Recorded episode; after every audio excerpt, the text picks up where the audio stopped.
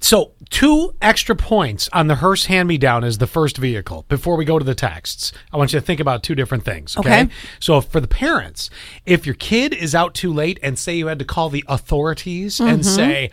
Uh, Bobby has not made it home, and it's it's been you know hours past the time he should have been there. Mm-hmm. You could describe it as though and he's driving a hearse, and they're going to be like, "What, ma'am?"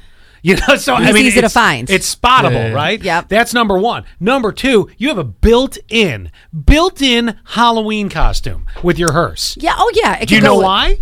Uh, Beetlejuice? No, no, there was never a hearse in Beetlejuice. Yeah, there was. No, there wasn't.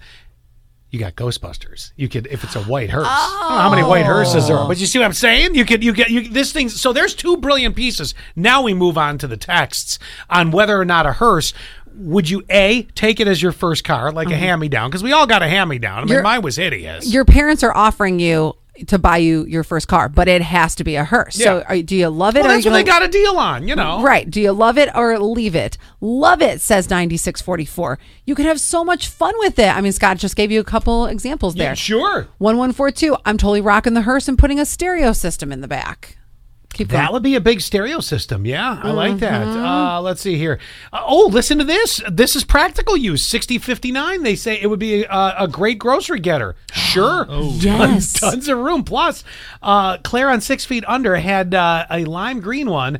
Uh, I fell in love with it. See? Oh, yeah. That's right. Uh, this is from 2195. I'd tell my parents that there is lots of room for me and my boyfriend in the back. Bet they won't buy that one. Oh, so you're not for it. I understand. But that is a good way to get them to not I buy it. understand. I, do, Spo- I understand. Spoken like a true dad. Yes. I, mm Yeah. mhm. My daughter will never own a hearse. It would be the perfect shaggin' wagon. That theme continues with night uh, with ten nineteen.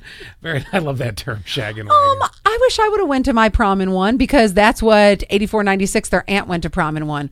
Um, in a hearse. And what happened? Wow. You know? Well, at any rate, And now uh, she has a cousin.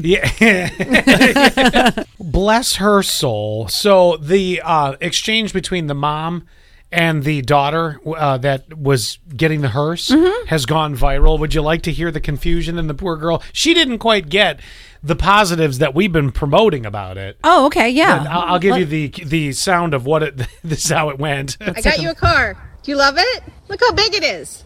Isn't that beautiful? Think of all the fun you can have in that. Looks like a limo. Surprise, it's not a limo. Do you know what it is? A funeral car? It's a hearse. all yours. Are you like being serious? Yeah. Being serious. Yes. I got you a car. Can we listen to the mom's laugh again? I would like to buy her a carton of Marlboros to supplement this laugh. Uh-huh. It's a hearse.